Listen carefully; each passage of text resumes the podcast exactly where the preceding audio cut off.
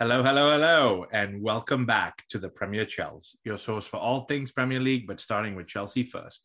Coming to you on your speakers and headsets. Good morning, good afternoon, good evening. I'm Jackie from Houston, and I have Rahul here from Connecticut. Rahul, how are you feeling today? Relieved. I think that's a really good word you've chosen over there, isn't it? It is. It's uh, the game was yesterday, but I still continue to feel relieved of just getting the three points. That was a tough game to watch, my friend. Indeed, it was, and I, we expected it. You know, we feel good that we got the win. We did something that not many others have done away to Brentford this season, but man, that was you know, like in a boxing match, you see two fighters that have just given it all and they're exhausted at the end. That's kind of how I felt. Our squad felt at the end of that was they were in a fight. I like your analogy, but I didn't feel like we gave it our all. I think we were just getting pummeled on the ropes and hoping that we would stand till the end of the match.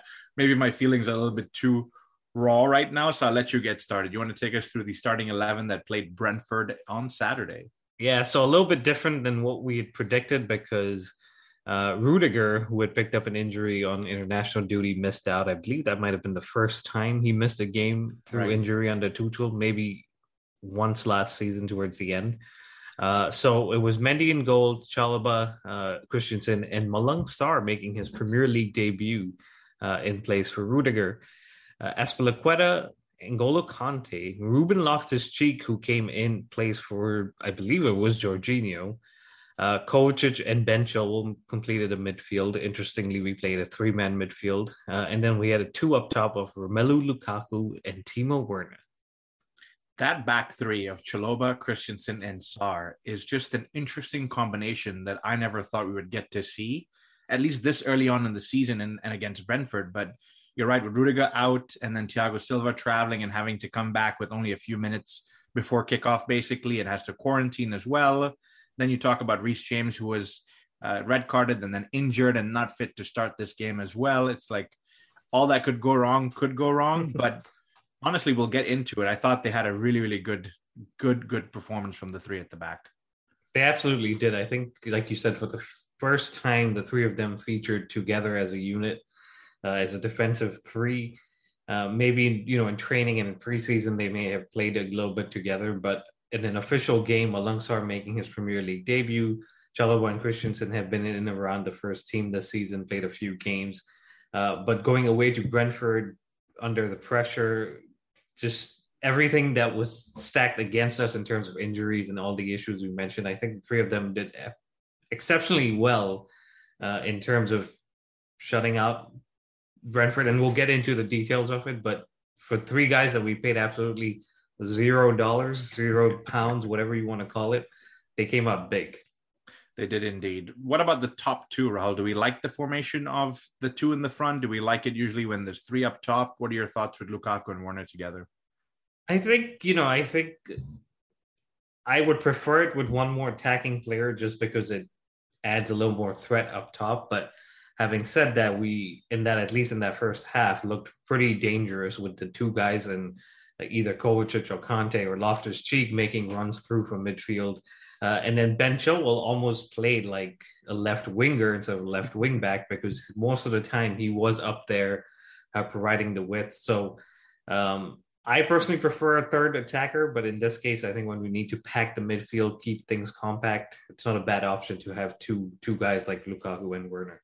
You know, with three at the back, and then traditionally you've got two in the middle, which is Kante, Kovacic, or Jorginho most of the time we're pretty defensive and that's that's not a bad thing to say. It just means we have enough cover that that third guy then becomes very useful in the front especially in a game like brentford where they are putting pressure they are defending well. You need another body running onto balls or to open up space and so i think with this formation and, and i'm not saying tuchel got it wrong i'm just saying with this formation we seem a little light up top to the point where i could see lukaku and werner getting a little frustrated of course, their service alone was not good, and we'll get into more details. But having another body to open up room for them to play would actually be very beneficial. Now, on the day this works out, it ends up being okay. But credit to maybe what you said, Ben Chilwell. I thought he was playing like a center forward at some point with the amount of times I saw him in the box. So maybe it works, maybe it doesn't. I know he's trying to find a bunch of different shifts and things.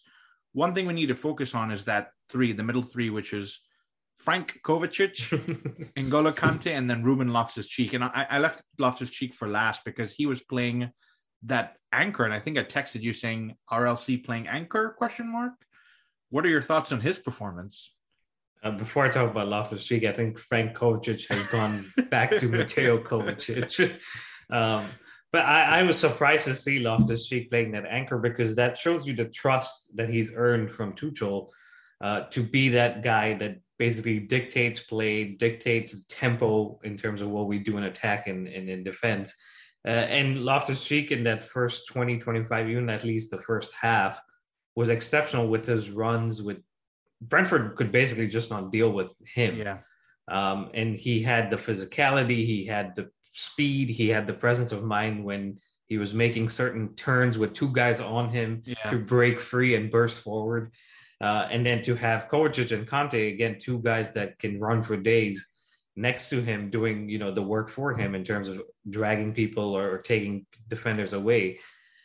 He put in a very good shift, and if this is the Loftus Cheek that we're going to be seeing for the rest of the season, I'm excited. Do you know what, Rahul? I think you summarized his performance very well. I thought he was extremely elegant in that first half with the composure, which was a big thing for me, especially when you you touched on multiple players trying to crowd around him. He just seemed to find a way with fancy footwork or neat footwork to get out of the tight spots. He didn't do anything extravagant, maybe that's the right word, but he did all the basics right. And I'm going to say something very controversial here, so I apologize, but that first half Loftus Cheek, if he can play like that for 90 minutes week in, week out, I think he's going to push Jorginho down the pecking order. And that's some big, big praise for Loftus Cheek because Jorginho has been immense for the Chelsea team, but I think he will push him out just because he brings that physicality, which I have screamed for for the entire season that we've missed in the midfield.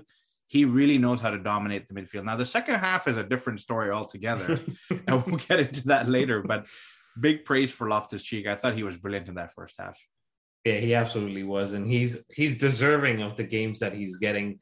Uh, he's playing different roles in that midfield. He's even played further forward, like we spoke about a few episodes ago. Uh, and everywhere he plays, he impresses. So yeah. uh, I'm I'm excited. I'm happy for him because of that injury that you and I witnessed uh, live in person in that game in Boston. Uh, he's come back from it. I know he had a tough time at Fulham last season, but to come back and join Chelsea and push the likes of Jorginho, Saul, uh, you know, these are international players that have, have, performed for seasons. He's come in and said, "Move aside. This is my time to shine." Yeah, honestly, I forgot about Saul Rahul. I feel really bad. I think if I've pushed Jorginho down the pecking order, Saul will not be converted to a full time transfer with players like Loftus Cheek playing this well at week in week out. Now, whether he can keep up that you know performance every single game is yet to be seen. But again, I'm hopeful. One of those things we've said made in Cobham, like Mason Mount, Chalobah, Christensen, the more that we can you know, pull out from the from the youth team and they can become Chelsea through and through and win things with us, I think that's exciting. Yeah, I, I agree. All right, let's continue into the first half a little bit. I think we analyzed some of the important key moments. Do you want to run us through maybe the the only key moment of the match there? Yeah, the only key moment of the match comes towards the end of the first half, uh, which is a goal from Ben Chilwell uh, on the balance of play, on the run of things, we deserve to be, get the lead. I know Brentford did hit, hit the post uh, earlier in that half, but we from that directing directly out right after that move, we went up front. Uh, we went to the other end. I beg your pardon, and scored a goal, which was offside. So we kind of were in and around doing the right things. Timo Werner had a couple of chances, uh, but Ben Chilwell pops up again. Uh, I we said it. I'm not going to take all the credit here. Uh, to free this man and, and give him the opportunity, and he's gotten that opportunity. Two starts and two goals for Chelsea, uh, and he also scored for England in, over the international break. So he's not only performing, but he's getting the goals as well.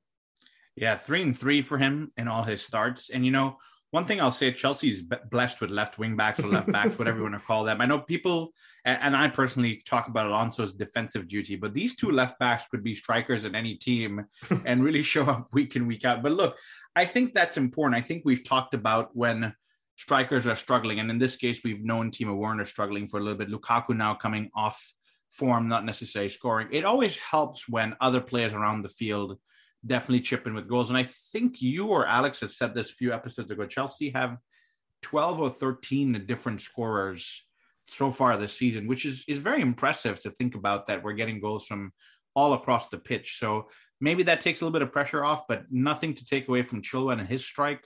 My God, he hit it sweetly. He did. He connected that right. I mean, the whole posture, the body movement, the connection with the ball was was bang on and and a good goal. Uh, and I think I texted you before that goal went in. I said, if we get the first goal, we go on to win this game. Well, we tested that to the max. Uh, but I, I, always felt that if we were to get that first goal, Brentford would feel a little bit more pressure, and that would give us the opportunity to maybe open up, uh, get some spaces further up the field, and get a second, which didn't happen. Uh, but a good goal and, and put us in a position to then defend our our, our goal. Yeah, when you said if we get that first goal, we'll win. At the end of the game, and I know we're bouncing back and forth here, the entire match, 90 minutes, we had one shot on target and one goal. So that goal is worth all its weight in gold because honestly, yes, we got it. Yes, we won at the end of the day, but we had nothing else to, to show for after that. Yeah, we didn't. But uh, so second half starts, we'll kind of move forward here and it was basically just an onslaught from Brentford. They turned it up. They moved from second, third, fourth to fifth, sixth, seventh gear and did everything right, to be honest, but score. And uh, there's one man to to thank and, and praise here, which is the guy in my background. If you're watching us on YouTube, you see him. It's Edouard Mendy. Um, this man, my God, he came up big time after time blocking with his face, blocking with his chest, blocking with whatever part of his body he could get onto that ball. He did, and and he saved us and kept us in that game. This could have been bad, honestly. If Mendy's not in goal, and I'm not trying to disrespect Kepa for any means necessary, but if Mendy's not in goal and is not in the form of his life that like he is now, we could have been talking about a thrashing here. Like Brentford was was all over us, and when I say all over us, they were ripping us apart. And look, the back three did a good job. I'm not going to throw them under the bus either. They did do a good job, but just the immense pressure that we crumbled under and the amount of times that they were one on one with Mendy or right up in his face and literally up in his face, like you say, saving the goal with his face is just crazy to think about, Rahul. And there's a lot of things going around about Mendy didn't make it onto the Ballon d'Or shortlist, which I don't really care. I know he deserves all the credits. Here we are giving him the credits because if you look at his story, and we've said this many times, many times in this podcast, I think five, six years ago, he was on unemployment. And here he is, champion of Europe, keeping us safe at Brentford. It doesn't get better than this. It doesn't. And honestly, he was the difference. I know Chilwell gets the goal, but he was the difference between us getting three points and us getting maybe one or none. And you you said it, he didn't make the Ballon d'Or list, and, and it's a shame. But for him, even just being at this stage, being the center of attention in this game, being the center of attention towards the end of last season, from where he's come, it's just fulfilling for him to be to be here. And he went down towards the end of that first half. I think he picked up an injury. He came back, pulled off this save again. If you're watching on YouTube, you know exactly what I'm talking about. Uh, a bicycle kick that comes in from one of the Brentford players, and it's it's going in and from nowhere Mendy just comes up and, and touches it right over the bar yeah. and at that point as a Brentford player you got to think what else do we have to do to get get a goal today and and the answer is nothing you did everything you could you yeah. threw the best shot at Mendy and he came up with with the answer and I think that's a very well said segment because that leads into the praise that Brentford deserve.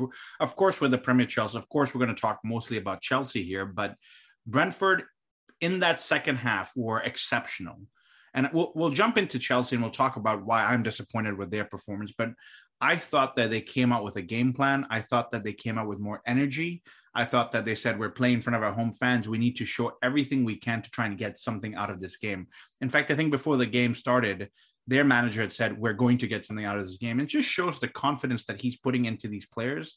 And I believe this is their first time in the Premier League, if I'm not mistaken. So for, for new boys to be again, with all respect, punching above their weight and doing what they did and just keeping Mendy busy. How many times do we come to a game, Rahul, and say, yeah, Mendy or our goalkeepers just sat on the sidelines waiting for something to happen? Not in this game. No, I think overall, I'm looking over here.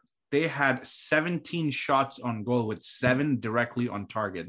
If that doesn't tell you Mendy was busy, you got to show me another stat then, my friend. And and I think if Alex was on, he would share the expected goals, um, as he as he loves to share.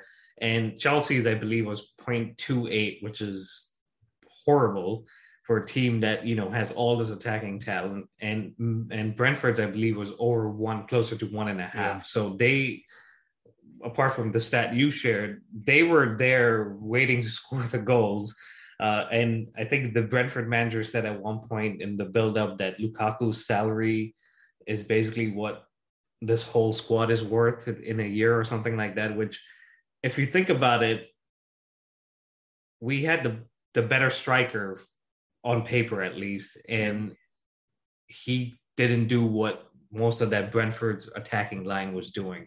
Uh, and that's credit to them, credit to their system, and credit to them believing in the manager system and saying, this is how we play. We're going to make it tough for whoever it is. It doesn't matter if you're champions of Europe, champions of England, or just a team from North London.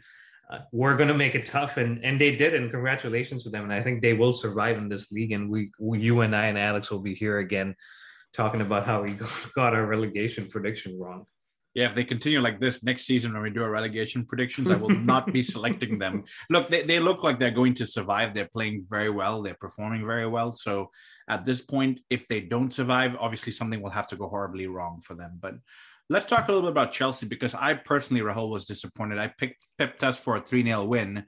And on the surface, yes, there's a little bit of humor to that. Like, yeah, we're champions of Europe. We should be beating them 3 0. You said I'll be happy with a 1 0 win. And to be perfectly frank, I would have been happy with a 1 0 win. I think it comes down to the performance. Yes, it was a tough game. Yes, we put everything out there, but on paper, like you said, we should be performing better, especially in that second half. The first half was great. Like you said, we've done a lot of positive analysis there. What went wrong in that second half? Because to me, I don't want to go in week in, week out where it's a game of two halves or on paper we're better, but we just can't do the business. Uh, honestly, I, I don't know what went wrong. It was we were doing well in the first half. We were and I, before you know before we get further into the segment for anyone listening and Chelsea fans, we're not complaining or being brats that our team should be best all the time. We've given Brentford the credit that they deserve, but we've got to talk about Chelsea and and why it's not just this game. I think it's kind of been the pattern over the season where we do well in one half and then the other half uh, whether that's the first or second half we're kind of just average or or below the the mark that we've set. And this happened in the second half this game where you shared the stat. We had no shots on target in the second half. We just came out and said we're going to defend and i don't know if that's the mentality from the squad or or the or the club or you know the the coaching organization, which I don't think it is because you could see Tuchel was frustrated. Yeah, he wanted us to push out. He wanted us to come out of the defensive, you know, play and, and just kind of keeping it tight because he knew without Mendy or something going wrong with Anthony Taylor there, especially, we're we're basically one mistake or one foul away from conceding, and and it's concerning because we you know we we get away from the win and it kind of papers uh, covers over the cracks but again against a team with maybe a more potent or a more clinical attack we could have lost 3-4-1 and and that's concerning yeah, and it's not, I would say, not even just a clinical or potent attack. I say on a different day, just if we were not riding yeah. our luck the way we were riding our luck for that entire second half, we could have been thoroughly beaten. And sometimes I've seen this, Rahul, where we go, you know, one nil down and then we wake up. And I'm wondering, what are we waiting for? Do we need to concede a goal before we wake up? And again, I'll talk about the defensive line because I thought they were good. So I don't want to make this sound like we're we're not doing them justice. But apart from Loftus Cheek, I was disappointed in Kante and Kovacic. They always play well, and that's that's a key word here. They play well, but they weren't as physical or as involved as they could be to really help us control the game, especially in that second half. Once you lose control of that midfield, they were all over us. They were just running over us. And when we did have the ball, there didn't seem like a plan of how to play it out. We would just lump it forward. And even lumping it forward, it's like, are you looking for Lukaku or just hitting and hoping that he'll chase or land at him? Same with Timo Werner. Maybe he'll catch it. There wasn't really a strategy of we need an out where we can hold the ball a little bit, give our defense a minute to breathe, regroup, and then kind of get control of the game. That second half, it was it reminded me of us playing Bayern Munich in the 2012 Champions League final, where we just sat there and said, "Look, we have enough now. Let's just pray nothing else happens." And of course, Mendy pulled up Petr like saves and kept us alive that entire game. But I don't want us who are champions of Europe and we are trying to go into the next phase, whether we win the Premier League or at least compete for the Premier League, to struggle like this week in, week out. It's never been a consistent. I can't remember last time where we said 90 minutes we were in control. And I think that's the next step for 90 minutes where we get in control and do a, a good job. Yeah, I, I, agree with you. And and yes, it's fun and it, the banter that comes with you know being able to say, well, we only really to be need to be good for half a game, but we saw that a couple of weeks ago. We were talking about how we were off against Spurs in that first half and turned it off in the second half. But then we came up against Man City and, and right. that didn't work. We came up against Juventus and that didn't work. Right. And it's only a matter of time because we face difficult teams. Yes, we've said in the last episode, oh, the next month should be relatively easy in quotes. But you never know. We we right. go up against in the Champions League against Malmo. We have Norwich City it's all about Norwich City maybe getting a goal and and we're now struggling to to get back in it. I'm not saying that's going to happen, but the point is nothing's guaranteed in football and you've got to earn it and we've earned it yes in portions, but like you said we've got to earn it throughout a whole game and get more out of Lukaku because ultimately getting our defenders to score, getting our midfielders midfield midfielders to score is great, but Lukaku is there to do a job, which is score goals, maybe, you know, uh, get more out of the players around him, but we're not unlocking him. And the sooner we start doing that, the more we'll dominate games for a longer period than just a half. Yeah, very well said. I think that needs to start to be the focus of Tuchel's training, or maybe start to be the focus of us as a team, maybe looking for that killer pass like Kovacic did to, I think, Lukaku and Aston Villa, maybe where he found a, beautiful through ball. We need to do more of that because we're waiting till the very end. And I'm seeing Werner and Lukaku make runs after runs after runs, and we're just not finding them. So it's it's disappointing. I think yes, we should be on here and happy and joyful that we won. And trust me, I am happy and joyful that we won. We are just trying to get to that next level where I can say with confidence, week in week out, when I say 3 0, we're going to get to 3 0. But now, I'm going to hope for a draw in the next game. No, look, I'm just kidding. I, I want to talk a little bit about the three at the back. I know we touched on them very early on in the segment. That's Malang Sarr and then Christensen and Trevoh Chalobah. And I'm going to start with Sarr because he was signed not this season, but last season. Then he went on loan to Porto. I did a little bit of research on him. He only made eight appearances in the league for them. And then basically what happened either he got demoted or moved around to Porto B. Yes, he played quite a few games for them in the Champions League and they had a decent run in the Champions League, but overall, nothing out of the ordinary, nothing stellar, uh, just a decent loan opportunity uh, just to keep him moving and getting chances in Europe. He comes back to Chelsea. We're champions of Europe. We have a bunch of center backs. We actually sold one center back, sold another center back. We sold a third center back, and it's like, wow, we have so many center backs. Where's this kid going to fit? Uh, it looks like he couldn't get a loan, couldn't figure things out. So he gets a squad number. In fact, he didn't get a squad number until probably the last day before there's time to register players. Makes his debut at Brentford, which after you've heard this entire conversation, no, was not, not an easy day. And honestly, Rahul, when he started, I was a little bit nervous, but within the first 20 minutes, you could see why Chelsea wanted this boy because there is quality to him. Now, We've seen that many times. We said that about many players, and what he does with this and goes on from here is going to be very, very important to watch. But I was thoroughly impressed with the young man. I was too, and and there's one more piece that added to the nervous energy around him was in preseason. I believe it was at home against Spurs in the Mind Series game where he came on and was just all over the place. I think he played right. the same left center back position where he played in this game, and he was making mistakes. He was giving the ball away, and so I think seeing his name on the team sheet, people started thinking back to that, and it was like, well, we're playing Brentford, and and we know it's going to be tough, and now we yeah. have this added piece of we don't know what to expect from him, and and that was right. But he, like you said, he came in the first 5, 10, 15 minutes. He settled into the game, did some of the basic things very yep. right, and grew into it, grew his confidence. And even the commentators were, were talking about it and were saying, Malang Sarr looks pretty good in, in, in what he's done so far, and he grew into that. Was a big reason why we kept that clean sheet, apart yeah. from Mendy. Uh, and congratulations to him. I think the stats I, I had them open here. I'll read them real quick. He had the most clearances in this game. He had the most interceptions. He had the third most possession one and the third most tackles, all on his Premier League debut. Yeah, excellent to hear those things. And the one that stuck out to me the most was in that second half where we were short on men at the back. And he actually comes from the left center back position all the way to the right center back position to cover. And that's a mark of someone who's learning well, understanding how to read the game, which is so important because there are many talented center backs out there but learning to read the game and knowing when to cover your teammate when they're short is a very very important feature of, of your game and so i for one i'm hopeful again we've had many center backs and the three i was talking about it was Tomori then we had um, Marc Guéhi leave, and then last was uh, Kurt Zouma. So we've had center backs leave, and so he, him staying behind, hopefully he can make a name for himself and continue from there. I, I agree, and and we've got to talk about the other guy, other center back on the other side. Uh, Trevoh Chalobah again starting his first game away from home this season, yeah.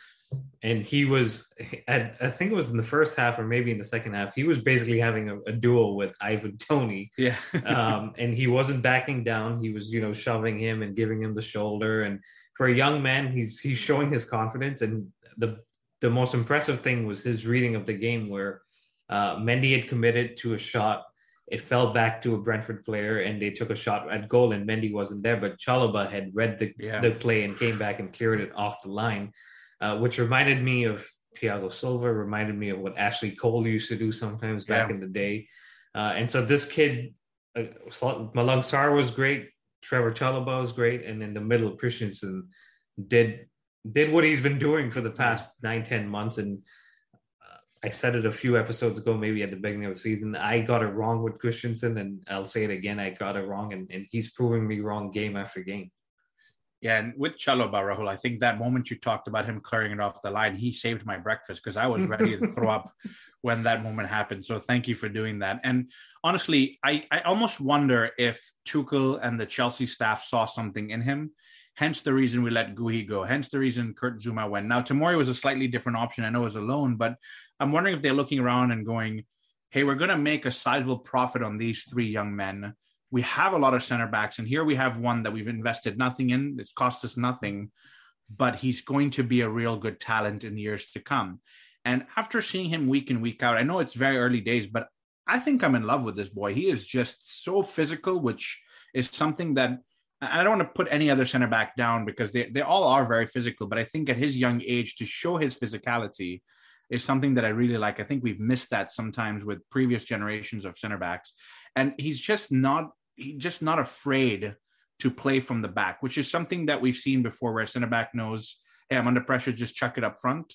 He's looking for the pass. He works really well with Azpilicueta on that right, or when Reece is playing. So hopefully, another one that we need to see some good, good games coming from in the in the season forward. Yeah, and all I can say, both in Sarr and uh, cases, thank you Sevilla for not selling us Koundé because if he had come in, no disrespect to him, he's a great center back. He would have taken some of these opportunities away from the young guys. And Sevilla at the last minute said we want more money than we had agreed on, and and that I think works out in our favor so far. Yeah, and look, Thiago Silva is a machine. I'm not going to put him down either, but he's 37, so at some point he's going to want to hang up his boots. Rudiger's contract situation is up in the air. So Tuchel having these two in the wings that are young, and I know Sarri signed, but he is now going to be a youthful Chelsea player to say the least. Having these two in the wings with Christensen, and if things don't work out with Silva and Rudiger, maybe not signing a contract, looking elsewhere, not a bad back three based on what I saw in this past game. I agree, and on the Rudiger piece, not to get too far too deep into it, but I'm right. seeing figures of four hundred thousand pounds a week, which would make him the highest earner in the squad. For how much I love Rudiger and everything right he's done, I'll open this up to you and, and our followers. Does he deserve to be earning that kind of money at Chelsea? I mean, you don't have to answer it now. We can kind of open it up for for a further mm-hmm. episode, but maybe it's a that's good, just a crazy money for me. yeah, maybe it's a good conversation to have because we're almost wrapped up with the Brentford segment. Look, I love Antonio Rudiger. Speaking of physicality, that's why I didn't throw some names in there. He is the beast of that center back line because he does not shy down from a from a confrontation. But Chelsea have done a good job of managing their books. Chelsea have done a good job of balancing salaries, and they've made it a point where if a player gets bigger than the team, then they're no longer set to fit in the team. So I love him, but if he's not able to come into uh, an agreement with the Chelsea club and figure out what numbers work, then unfortunately we'll have to path pathways. Because if the other player, other teams out there willing to pay that, that's good for Rudiger. He'll go and get a good payday. But we have to find a balance and not upset the balance of the rest of the team there, especially with the young three boys at the back doing extremely well. I think that's a good way to, you know, let him move on. Then I 100% agree with you, and I'd, I'd love to hear the the take from our listeners because some people may say give him the money and that that's totally fine too but right. that's just crazy money for me. And i i can't see how marina and chelsea are going to say yeah here you go after we want to give you 125000 which is way off that 400000 right. mark. Again early negotiations could be tactics to get just a point where both club, both parties are, are comfortable. But to our listeners we'll put it up on instagram. We'll actually put it up on spotify too and you can let us know what you think. Yeah, it'll be a fun one. Okay, so the game finishes 1 0. It was something where I, when that final whistle blew, I was like, thank God this game is over. It needed to be done. We needed the win. And, you know, other results had to happen, but it takes us to the top of the league. It does. And we've been there for the last few weeks. Forget the international break. We've been there for like three weeks now. so, Rahul, I got to ask you, man of the match for this game. It was a tough one, but who do you have? There's only one wall, I mean, man, I can pick, and that's Eduardo Mendy. Again, if you're on YouTube, you're watching me pointing to my background right here. Ed, Eduardo Mendy. That is great. I, I think I'm going to stick with Mendy as well, but I've got to give some honorable mentions to Malang Sarr, who we've touched on, and Ruben Loftus-Cheek, especially in that first half. So let's move on and talk about some more Premier League games because my goodness, it was a fun packed weekend. Let's kick it off with Watford versus Liverpool. What can you share with us there? There's not much to share. it was it promised to be a, game that you know from the past fixtures between these two sides uh, would be exciting, but Liverpool just turned it on and, and ruined Claudio Ranieri's first match under Watford as Watford manager. And you've got to talk about one, two players, I guess. Firmino getting a hat trick, and he comes in I guess from just being left out or injured, right. uh, and gets a hat trick, which is great for him. And and Mohamed Salah, he's just that goal he scored, man.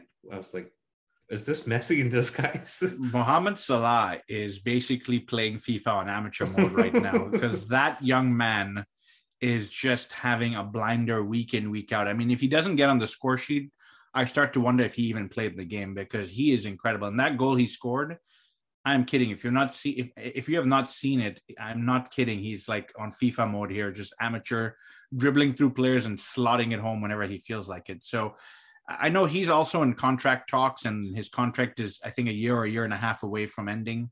Liverpool need to do whatever they need to do. When you talk about four hundred thousand dollars or pounds, whatever, uh, maybe they can find a way to work him in there because my goodness, he is just incredible. He's been brilliant for them, and I think we said it early on in the season, Rahul, that this Liverpool fully fit with all their players and no more problems, they're going to be a real problem for all teams in the Premier League.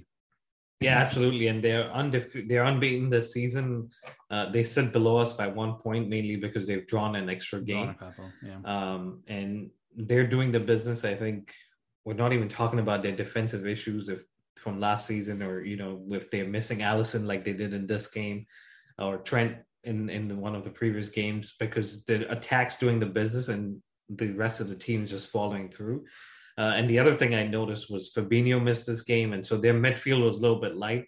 Right. But they scored five goals and make it seem like it was just a full strength squad. Yeah, bit all business with Liverpool so far. And for Claudio Ranieri, Ranieri, they asked him when he was at Leicester, he said if they kept a clean sheet against Liverpool, he would buy his team pizza. He said if Watford can keep a clean sheet against Liverpool, he will buy all of them fancy dinners. So sorry, Watford boys, he's probably going to make you, you know, clean the, the shoes or something because of this performance. But look, no, no shame. Liverpool has just been excellent so far this season. So let's talk about Leicester, Manchester United. And Rahul, I thought you had a lot to say in the last episode about Manchester United's away record here. I did. I they ha- haven't lost a game. I think that they have the record for uh, most undefeated games away from home, but United doing United things, and I, I I didn't watch the game, and I mean I, I look at it, I say four two, all right, it's Leicester, you know, it's a decent team in in the league, it's a Premier League, anybody can beat anybody, but from what I've heard from my friend in Australia, Nikesh, who supports Manchester United, he is kind of heading towards that Ole out train because they seemed all over the place in this game. You know, I actually watched the game and Mason Greenwood scored an absolute screamer to open up the game. And it starts like that. And like you said, Manchester United on this away rocket record, it should just be easy. Ronaldo's playing, Fernandes is playing. it's going to be amazing. But Greenwood scores 1 0. Tielemans comes back, who scores another good goal, 1 1. And then Leicester come in to make it 2 1. And you're like, oh, okay, the tables have turned. Marcus Rashford, back from injury, equalizes a few minutes later, and you're like, oh, great. It's going to be a fantastic end. Jamie Vardy, not a minute later, puts the third one in, and you're like, oh, Grand Slam finish. And then Leicester puts the sword to them with that fourth goal. And you're sitting there going, what happened? What went wrong? How did we go from winning 1 0 to 2 2 to losing this game 4 2? And you, you got to wonder with all the talent Manchester United have, and I'm not saying Leicester are lacking talent. I just said some great names: Tielemans, Vardy, So Soyuncu scores a goal. The game management piece, which we've just criticized Chelsea for with that one nil, where is that for Manchester United and Ole at the wheel? It's it's not there. It's I think this was their third defeat or third time they've dropped points in the last four or five games, and that's a concern there, right? Is like they have the squad, they have the tools, they have the best player, or arguably one of the best players on the planet and they're not performing as a unit. They're not performing as a team that should be doing as well as the individual talent that they have. And is it down to Ole or is it down to the players not performing or working as a, as a team? And I think someone was saying, it might have been Gary Neville, that he shouldn't be afraid to drop some of these big names or sub some of these big names to have the overall balance of the team at a point where they're not conceding goals a minute after scoring one. Right. Um, and and I, you can't disagree with that, but and ultimately it'll come down to if Ole can turn it around, and if he can't, then United will go out and look for someone like we did when when Lampard was let go, look for someone with maybe a, a higher level in terms of experience as well as tactical awareness, and maybe they will bounce back. But it is it is concerning because they now have I think Liverpool coming up, Spurs mm-hmm. coming up, Manchester City coming up, so tough games on the horizon, and and Ole's got a little bit of time, but you know, whenever that man is under pressure, he turns into Sir Alex Ferguson in his prime, 98 team about to win the treble, and he gets results. He sure does. And I think he actually scored in that 98 Champions League final. So you, you never know with Ole. So we'll just wait and watch. You know, it's a tough, tough situation for them. But let's move on to Everton versus West Ham here. And this was an interesting one because we covered it in the last episode. Both teams are doing very well. But thoughts on this one? Yeah, it was. I honestly thought it would be a, a draw. I don't know if I predicted that in the last episode, but Ever, Everton missing Richarlison, missing Dominic Calvert Lewin still had enough, or in my opinion, had enough to to get the business done. But sometimes with the with Rafa Benitez, you tend to be a little too defensive. Mm-hmm. And I think I saw the stats at one point that West Ham had like 70% of the ball, yeah. and Everton at home were struggling to just defend and, and keep it, uh, keep the ball. And that in itself is frustrating if you're an Everton fan because Everton have always had the potential. Have always had decent managers, decent players, but for some reason or the other, it never clicks. And it seems like after a promising start, they're kind of finding issues and finding ways to not win games. But West Ham, on the other hand, hang in there in terms of going away from home and getting one goal and getting the three points. And David Moyes returning to the club that he really made his name at for a long time. But in all fairness to to Everton, I think they'll bounce back from this this one. It just was a an off day at the market. I actually did watch the game and I thought they didn't really look like scoring, and West Ham did look like they'd get another one. So an off day at the market for for Everton. Let's talk about Newcastle versus Spurs, and I think this was the first game since they've been acquired. Uh, we saw the new ownership or management, not not actual football management, but the CEO level management sitting in the stands, all excited. What can you share with us about this one?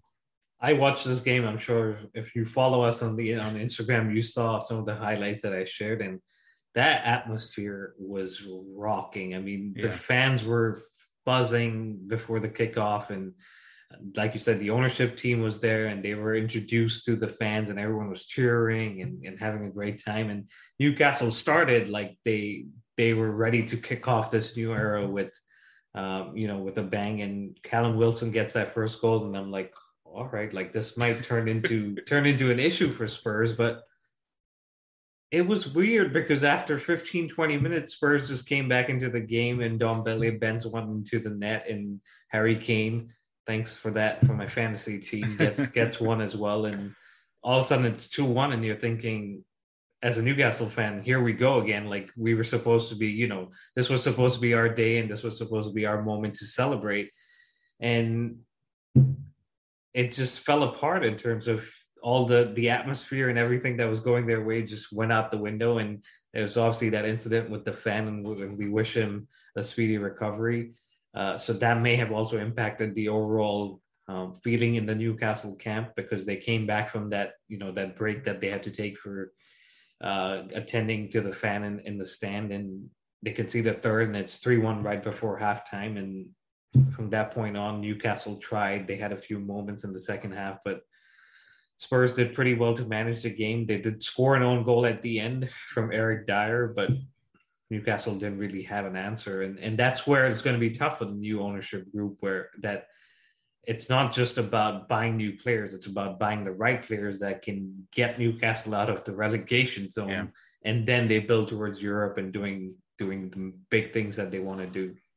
Yeah, absolutely. And and touching on the incident that happened, I thought we have criticized referees quite a bit on this show, but the refereeing and the Premier League staff and actually the doctors from both sides, uh, stewards, staff, everybody involved, really did a, a a stellar job of coordinating, uh, making sure that things were out of the way, making sure the players got out of the pitch, just so that all the medical help necessary for that person who had collapsed or had a heart issue, we don't know the exact details, was was well received. And credit to a couple of the football players as well. I think it was Sergio Reguilon and and maybe uh, Eric Dier that said, "Hey, something's wrong. We probably need to pause and, and figure out what's yeah. going on." So I think the latest news we have is that person is stable, so it's good good news to hear. And of course, the game did continue after that, but I thought overall was very well handled in that situation. I agree, and and just another kind of piece to share on that was NBC Sports, and and you know we watch it here in the U.S. They cover the Premier League. Rebecca Lowe and, and the team that of of pundits in, in the studio covered it very well, informative. Uh, I think one of the complaints we had from the Christian Eriksen incident was the cameras just stayed on on the whole incident, and in this case, they didn't. They cut away. They went into the studio. They obviously gave us the information, which was very helpful and informative, but they were respectful throughout the whole process. So just another great piece of coverage from them. Yeah, absolutely.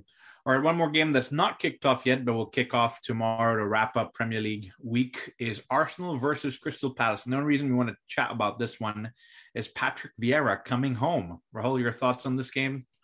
It should be exciting. I I can't, you know, I personally can't relate because I'm not an Arsenal fan, but uh, he's come into the Premier League. He's had kind of a long journey. I think he started off with um, New York City FC here in the US, mm-hmm. went to France um, and now finally has a job in the Premier League. And it's a London derby. It's Crystal Palace against Arsenal, and he should he should be buzzing in terms of going back to the Emirates and um, maybe ruining Arteta's day. Yeah, and it's 13th versus 14th in Arsenal versus Crystal Palace. So that's going to be an interesting one as well. And speaking of positions in the table, maybe we can look at the table right before we move into our Champions League review here, preview. Uh, we're looking at the table with Chelsea in first with 19 points, holding on to that position. I see Rahul having a sly smile over there. Liverpool in second with 18 points, Manchester City in third with 17 points, and Brighton and Hove Albion. I slow down here because they have been doing the business week in, week out. They are sitting in fourth. That is correct. Fourth with 15 points. I'll go down to the bottom. Norwich in smack bottom 20th with two points. Newcastle United, unfortunately, sitting there as well in 19th with three points. And then Burnley in 18th with three points. So things have to change quickly because none of those three teams have a win so far. Two surprising things that I'm just looking at table. Tottenham in fifth after the horrendous three games that they had, sitting ahead of Manchester United, and Leeds United sitting in 17th, which is a surprise for me because they were so good last season. Uh, so Bielsa has some work to do ahead of him, but I think they should be okay. We'll find out in the games to come. All right, Rahul, should we move on to our Champions League preview? Let's do it. I, we we need a win here. we lost last time against Juventus, and the table currently is Juventus in first, Chelsea in second, Zenit St. Petersburg in third, and Malmo, our next op- uh, opponent, in fourth. So we face Malmo at the bridge on Wednesday afternoon, US time, or, or 8 p.m. in the UK, and uh, a game that on paper should be fairly straightforward for Chelsea. Um, but we've seen that some of these games where we're expected to win, we make a meal out of it. So to avoid this, who would you start, Jackie? Look, I think Mendy, as you said, Eduardo has to always play at this point. He's in the form of his life. You can't stop him from holding on to that number one spot. Uh, I think for the center back pairing, uh, three center back pairing, maybe we look at Azpilicueta slotting back in giving Chalobah a little bit of a break. If Thiago can play, Thiago Silva, if he's fit and feeling good and he's not quarantining anymore, he needs to get a game. And then that left center back position has to go to Antonio Rudiger if he's fit. However, I'd like to give a shout out to Malang Sarr. I thought he performed so well that if if Tuchel's feeling in his heart to let him have a second game, then definitely one. Rudiger's played a lot this season, so letting him have a break early on is is worth it in my opinion. Um, right wing back Reece James, I know he had a slight bit of a niggle injury in that in that ending towards that game, but I would pick him and then left wing back. Keep Chile free. I don't want to put him back into into jail if we don't have to. Uh, in the middle, I'd like to see Ruben continue, but this time play alongside Jorginho. I wonder if that would be an interesting pairing with the two of them starting together. Uh, I'd like to go back to the regular formation of the three up front with Havertz and Mount in behind Lukaku.